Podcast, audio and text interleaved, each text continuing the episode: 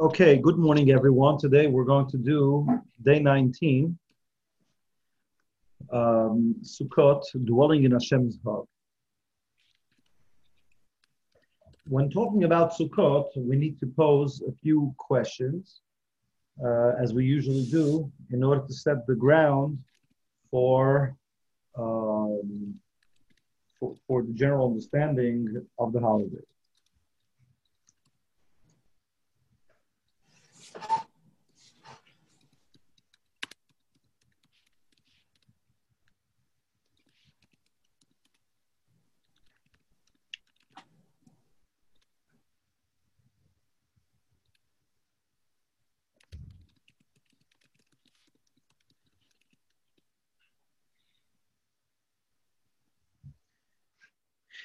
Sukkot, if we look in the Torah, Sukkot, God says, you shall dwell in the sukkah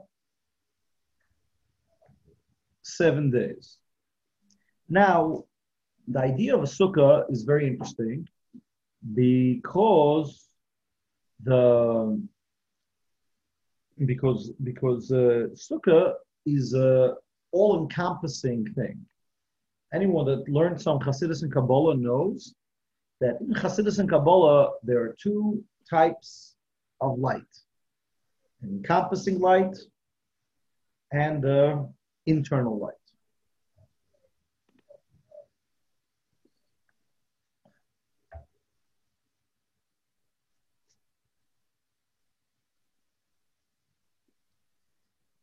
The sukkah is a encompassing light encompassing light means that a person is completely enveloped in it. I don't want to go into great length into the explanation, the difference between encompassing light and internal light, but the main difference between encompassing light and internal light is that encompassing light, the way it affects the person, it's by sucking the person into it. When you're enveloped in light, so obviously, we're not talking about physical life. We're talking about a certain perspective. We're talking about a certain revelation. We're talking about a certain feeling that envelops us and surrounds us. The idea of that light is to lift us up to a whole different sphere, to lift us up to a whole different realm. And when that happens, it takes us to a different place. It affects us in ways that um, the way it affects us is not in a way that it permeates us. It's not in a way of convincing us, but rather it envelops us. The best, uh, the, the best example for that would be, uh, the best example for that would be when talking about, um, it's not actually an example. There's actually a very nice folklore story um, that that really helps understand this idea. The story goes that once upon a time, the sun and the wind had a big argument. Who is stronger? And uh, they decided to make a contest. Uh, the wind obviously said, "I am uh, I'm much more powerful. I, I blow and I uh, and I could make hurricanes and things like that." So they decided to make a contest who could get off the coat from uh, from that person's back, who could get that person to take off his coat. So the wind goes first, and I'm, I'm sure you know, you're already figuring out the end of the story that um, the, the, the, the wind starts blowing and blowing. What happens to a person that the wind is blowing on him? He goes and he, he closes the coat even stronger. He becomes more, um, he becomes more, uh, how you say, more defensive. And and uh, and uh, after closing the coat, he closes the belt on the coat. And then after closing the belt on the coat, he closes his hands like this. Then the sun says, "Okay, let me take over." And the sun just starts shining, and it caresses the person with some uh, sunlight and warmth and slowly but surely, the person opens his hand, then he opens his belt, then he opens up his buttons, and then he takes off his coat.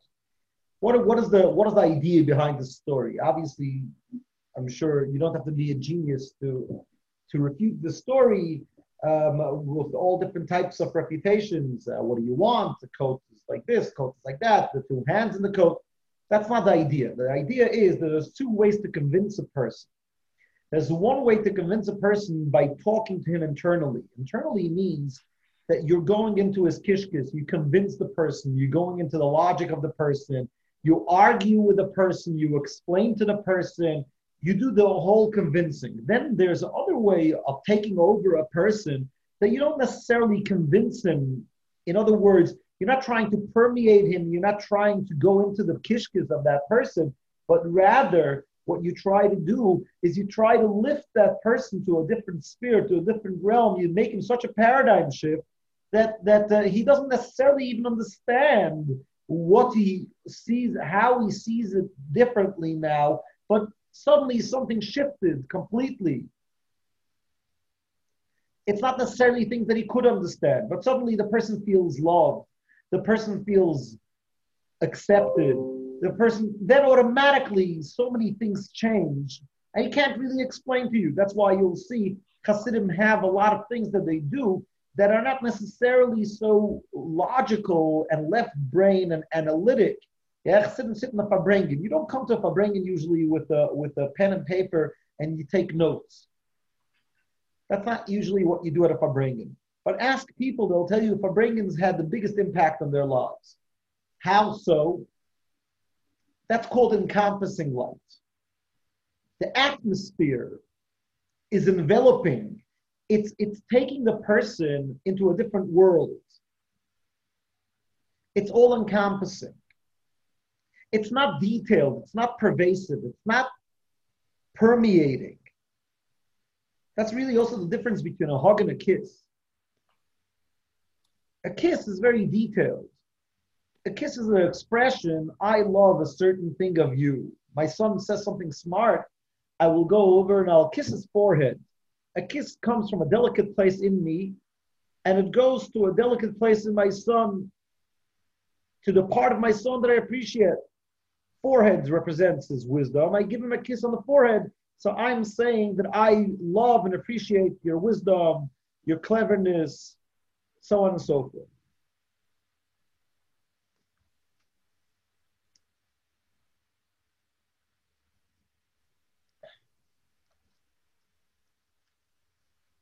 What is a hug? A hug is all encompassing. All encompassing means I love you. It's not something of you. It's I, my essential I, loves the essential you. That's why the hug includes the back. The back is not unique. If you see someone's back without seeing anything else, you won't necessarily recognize the person. The back shows also the things that are not necessarily unique about me but I love you. That's idea of a hug. Sukkot, now after we have that introduction, comes Hasidus, and Hasidus says something very interesting. What's going on? The Torah says, in the sukkah, you should dwell for seven days. That seemingly, for us, is going to look a bit weird that Chassidus makes such a fuss from, from, a, from a contradiction that doesn't look like a contradiction. But that's because we're not so used to the Kabbalistic a second only. We're not so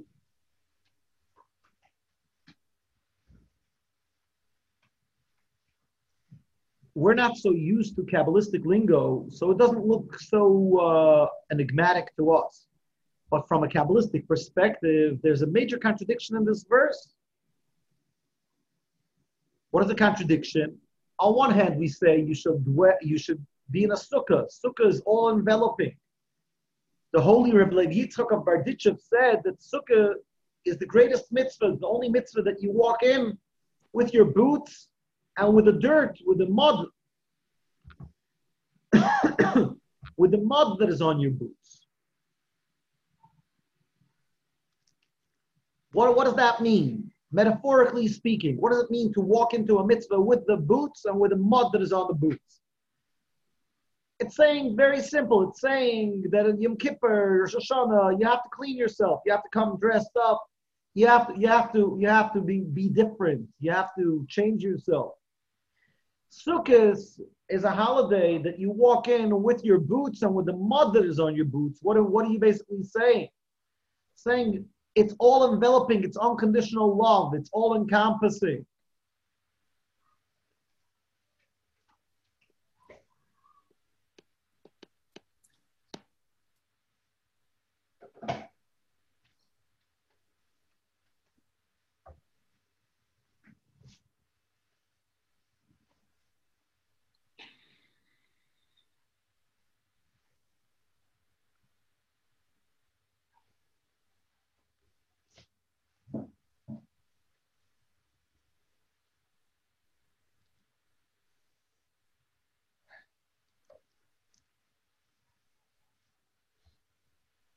So ask Chassidus that this verse looks like an oxymoron. On one hand, it says, in the sukkah, you shall dwell.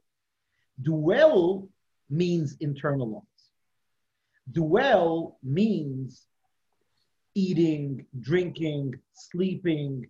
Yeah, Chabad custom is not to sleep in the sukkah, but um, uh, based on the Ashkenazi custom. But, but in general, in halacha, a person is meant to spend everything of his life on, uh, on Sukkot in the Sukkah. To the extent that on Sukkot we have another mitzvah, which is taking the four species. This year with lockdown, try to get your uh, four species early. But um, the, uh, what, what is the what is the the four species? What do you if I would uh, if I would uh, test your uh, your Hasidic knack? What do you think the four species are? Internal light or encompassing light? Tell me what you think and why.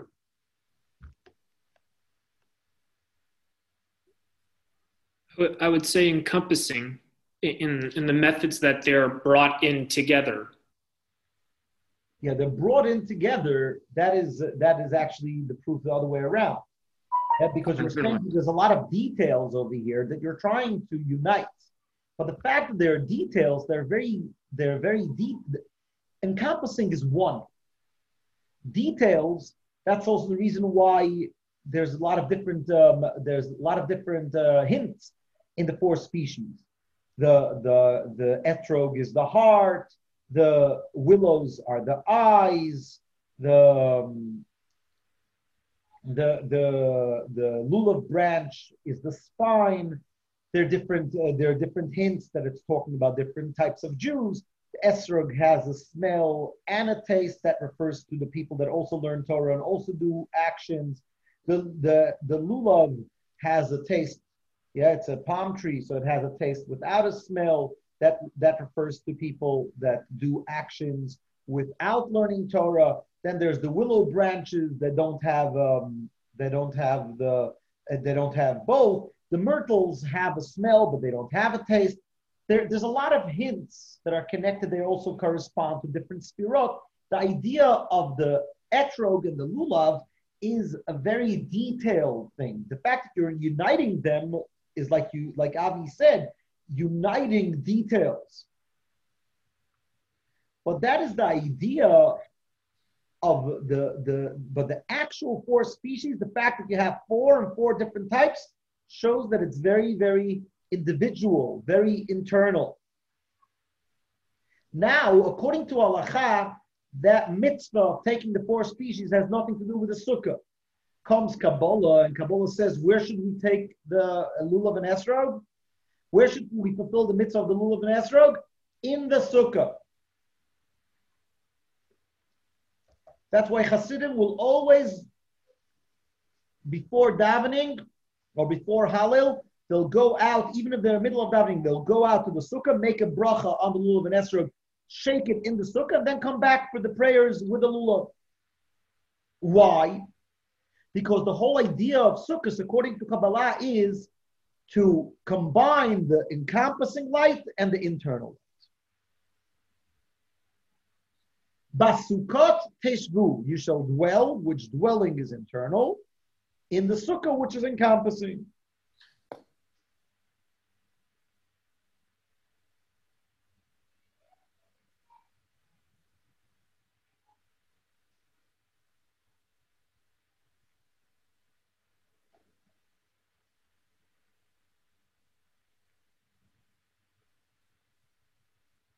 If we don't shake the lulav and etrog in a sukkah, are we not completely fulfilling the mitzvah? No, you're completely fulfilling the mitzvah according to halacha. According to Kabbalah, it's it's uh, it's you should do it in the sukkah because that's really what, what that, that's what we're going to see. That's really the secret of sukkahs. The combination, like the verse says, in the sukkah you should dwell. The combination of the two. But we're not done yet. This is just creating the platform to understanding what is it, what does it mean? What does it mean sukkahs? We said that Elul is the courtship, Rosh Hashanah is the proposal, Sukkot is the chuppah, where God says, Yes, I want to marry you. I want to become one with you. I want to be connected to you.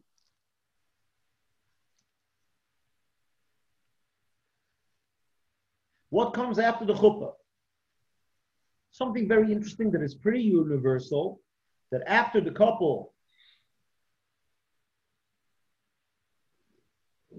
does their vows under a chuppah and a ceremony, there's a very weird universal custom. I think it goes across all cultures. I'm not sure all, I don't know all the cultures, but it's something pretty universal. And really, if you think about it, it doesn't make any sense. Yeah, a man and a woman decide that they're going to make a covenant between themselves to live together for the rest of their lives. And they, after they do that ceremony, they make a point of giving you a meal. The meal could be two course, three course meal. They'll make sure that you also have something to drink. And then they'll have music and have you dance. I know it's like that in Jewish culture. I think Western culture, Islamic culture. I don't know too much about Buddhist culture, Indian culture, but I think it's pretty much across the board that when two people get married, they have make a point to invite guests, and there is food and dancing. Why? Like I think most people are like that. Besides people that get married in street corners in Vegas, yeah. But um, we're talking about normal people. Normal people, they get married. They want to make a point that there should be guests that will eat and drink and dance. Why? Who cares? I love someone and I decided to devote my life to living together with her for the rest of my life. Like, why is it your business, first of all? And why is it important for me that it's your business? Should come and eat and dance. And we see something very interesting. If we were talking about Sukkot, the dancing part we know, right? Sukkot is the most festive holiday that we have. Vesamachta b'chagecha. Every night there's dancing in the temple, they used to dance every night, the whole night on Sukkot. Nowadays, the Rebbe asked that we should also do it in uh, in uh, in, uh, in Crown Heights. They dance every morning to seven o'clock to seven a.m. Over here in Jerusalem, different circles have different customs, but almost every shul will have at least one night of dancing. Some shuls will have, like for example, the Karlin Chassidus over here. The first night they dance till 11, the next night till 12, the next night to 1, the next to 2, the next 3, it's crazy. The whole Jerusalem is dancing. I don't know what's going to happen with the corona this year, but dancing on, on Sukkot is something that is unbelievable. But there's even something even more fascinating that reminds us of the custom of the idea of, of guests. How many oxen do we bring Sukkot? Who remembers? Every day in our Musaf prayers and Sukkot, we say how many oxen they sacrificed that day.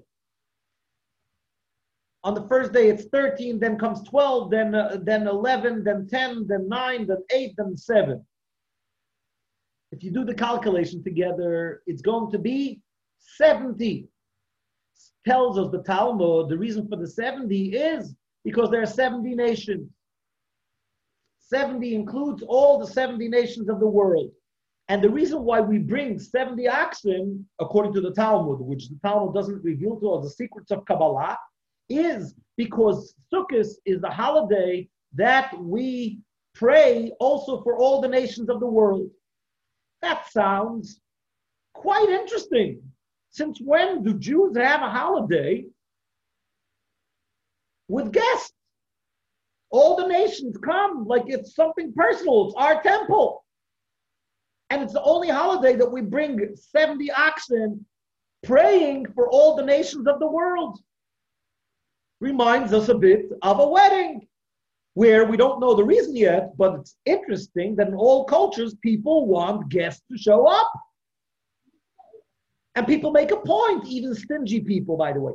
Even stingy people, when they're happy and they're marrying, they're getting married, or they're marrying off their child, they want to make a point that the guests have good food. It's an interesting phenomenon. I want to say even more. After Sukkot comes a holiday called Shmini Atzeres, that we only bring one oxen. What does the Talmud say? What does the Midrash say? Why do we only bring one oxen in Shmini Atzeres? You know why? Because after the 70 oxen of Sukkot, God says, now that all the guests are gone, now I want to be only with you. With you, one and only. That's why we have another holiday. It's not considered to be one of the three pilgrimages, but it's a new holiday. Just be aware of that, that we have to make a Shehecheyanu. We make a new blessing for a new holiday. It's completely a new holiday, but only one oxen. Because we had enough. We had 70 oxen. We had all the guests over here. Now all the guests are gone. Now we're going to be in privacy. We're now, now we're now we're going to have private time. So we see that it's a theme on Sukkot. The dancing is a theme on Sukkot. The dwelling, which dwelling is very internal, the eating, drinking. Now we see that Sukkot is also very encompassing. Like the holy Reb Levi Yitzchak of Berditchev said, that we, the only uh, holiday, the only mitzvah that we walk in with our shoes and with our boots and the mud on our boots, so Ratza try to understand what is the depth of Sukkot. What does it mean to dwell in God's hug? So let's try to understand why did we make a holiday? Why I'm sorry, why did we make a wedding? Why is it important to us after we give our vows and we, we make a covenant with someone that we want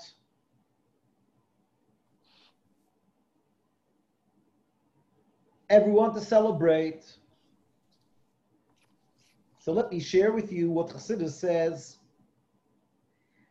The chuppah is very, very elusive. The chuppah is very holy. It's very special. Not only holy in terms of religion. It's, it's, a, it's a very, very abstract moment. It's two people. It's like, it's surreal two people making a covenant, like nowadays you think about it, like almost like you almost want to laugh, which which that which which that is a reason to cry. But how many people like really the idea of people committing to each other? I just heard a, a great line from a very smart woman. She said, nowadays we all have at least a few partners in our lives. Some of us that have erotic intelligence have that three relationships with the same person. But, but, but what is the idea? The, the idea is that, that, that it's surreal. It's surreal to commit your life to one person. If you're very smart, you change along with that person. But the, the, the idea is surreal. That's why, that's why the chuppah, no one eats under the chuppah. No one answers phone under the chuppah. Nowadays, people try to laugh under the chuppah, but the chuppah is not really a time of laughter. It's, it's, a, it's a real black tie event. But that is also the problem. What is the problem? The problem is that it's too up there. We want to take that and bring it down into the world. We want it to take root in the world. We want to take that elusive, encompassing, unconditional love that is being expressed on Yom Kippur, and we want to live it, we want to internalize it. That's the idea of sukkahs. That's the idea of bringing guests. Why do I need guests? Why do I need my next door neighbor to eat my chicken or my meat? You know what they're eating? They're not eating my chicken. They're not eating my meat. They're not eating my salmon fish. You know what they're eating? Let's say Adam and Eve get married, just using the names. Adam and Eve are standing under the chuppah and getting married. So that vow, that love is so elusive when they're eating my piece of salmon and my piece of chicken and drinking a, a good shot of what are they eating? What are they drinking? The concept of Adam and Eve becoming one. Now they're eating it, they're internalizing it. It permeates them.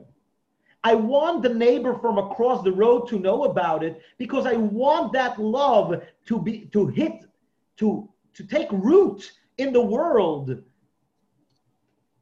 Therefore, this leads us to another very interesting concept. Sukkot is not a step lower than Yom Kippur. It's the next step. Some people think that it's all about Yom Kippur. Some people think it's all about the elusiveness, the holiness of Yom Kippur. Chassidus says, no, no, no, that's so holy, that's so special, that's so amazing, but it has one big problem, that it's up there, we want it down here, we want to internalize it. That's why we bring all the guests. That's why we eat, we drink to internalize it. Eating and drinking is the ultimate internalization. And then we start dancing. What does dancing mean? That it permeates every part of our body, it permeates every part of our psyche. That's why dancing is even with the feet. You don't dance only with your head. It permeates the world. It permeates the inhabitants of the world sitting in the sukkah. What is the sukkah? What is the schach? What is the schach of the sukkah? On the holy, on the holiest day of the year, which is Yom Kippur, the high priest walks into the holy of holies with a pan. That on the pan there are coals, and on the coals there are incense. He walks into the holy of holies, the only day of the year that he walks in the holy of holies, the most intimate, the most the most special time of the year, the Jewish people are going into the Holy of Holies. The Holy of Holies is called the bedroom.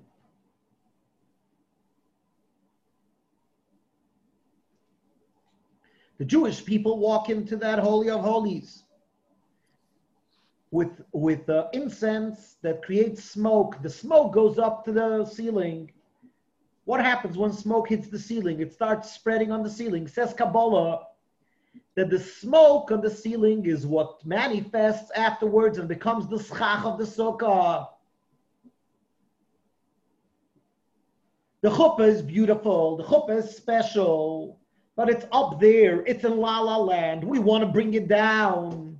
So we're going to take that schach, that sukkah, that encompassing light, that elusive, unconditional love, that hug, but we're going to internalize it. We're going to eat it. We're going to drink it. We're going to dance it. And we're going to live it. And we're going to live it with the whole world. We're going to announce to the whole world that love that we have, which, by the way, that is our biggest issue. Jews are the only people in the world that when you tell them that they're the chosen people, they all become liberal, liberal on you and they tell you, no, it can't be. Tell it to a French Tell it to a Russian. Tell it to anyone. Say, oh, I'm proud of who I am. Tell a Jew, be proud that you're Jewish. No, no, no, no, no, no, we're not any better. No, no. That's our biggest problem. We don't really believe that God loves us. Could you ever imagine telling a woman how much you love her and she's the one and only woman in the world that you love and say, no, no, no, it's not fair. What's with my sister? What's with my neighbor? I, by the way, I have a very cute coworker. I think you should love her too.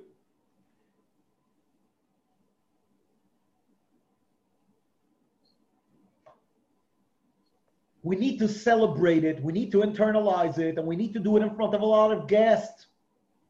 Let the world know. Obviously, all the guests are also going to get from it because when God loves the Jewish people in an open, revealed way, the world is going to be healed. The world is going to benefit from it.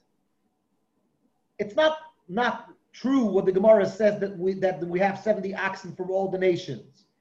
but all the nations are benefiting from participating in our marriage. So Sukkot is sitting in God's hug, but internalizing God's hug. Basukot teishvu shivat yamim. In the encompassing light you shall dwell and internalize, eat, drink, spend time with your family, and take the lulav and etrog in the sukkah.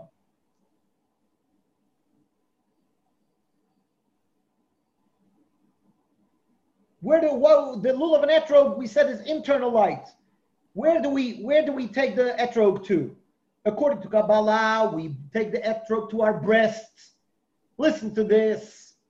Says Kabbalah, the reason why, where should you take the etrog to? Where should it touch on your body? The same place that you symbolically hit on Yom Kippur. Who remembers what is the reason why we say, what, why do we hit over here on Yom Kippur? We ask the question, on Yom Kippur there's no sins. So why do you hit your breast on Yom Kippur? Why? Because you want to internalize that light. So that is the same idea. The same idea of hitting your breast on Yom Kippur is taking the lulav and esrog. You have the lulav that is like a big antenna. Goes all the way up to the schach, and you take it through the etrog, which the etrog is the heart, and you bring it to your internal kishkis, to the same place that you asked I'm sorry for on Yom Kippur. Because the reason why you asked I'm sorry Yom Kippur was because you wanted to clear up the air in the internal realm, in the revelation realm, in the give and take realm. Because you didn't want to just stay up there in La La Land in the elusive, unbelievable revelation of under a chuppah. To be continued tomorrow. Have a beautiful, beautiful day, everyone. Thank you, thank you. Have anybody heard about Rabbi Amazing. Thank you. Rabbi. Thank you, Rabbi. Jeremy, heard about Rabbi Kaufman's class? Right. Not yet. I'll try and log on to it.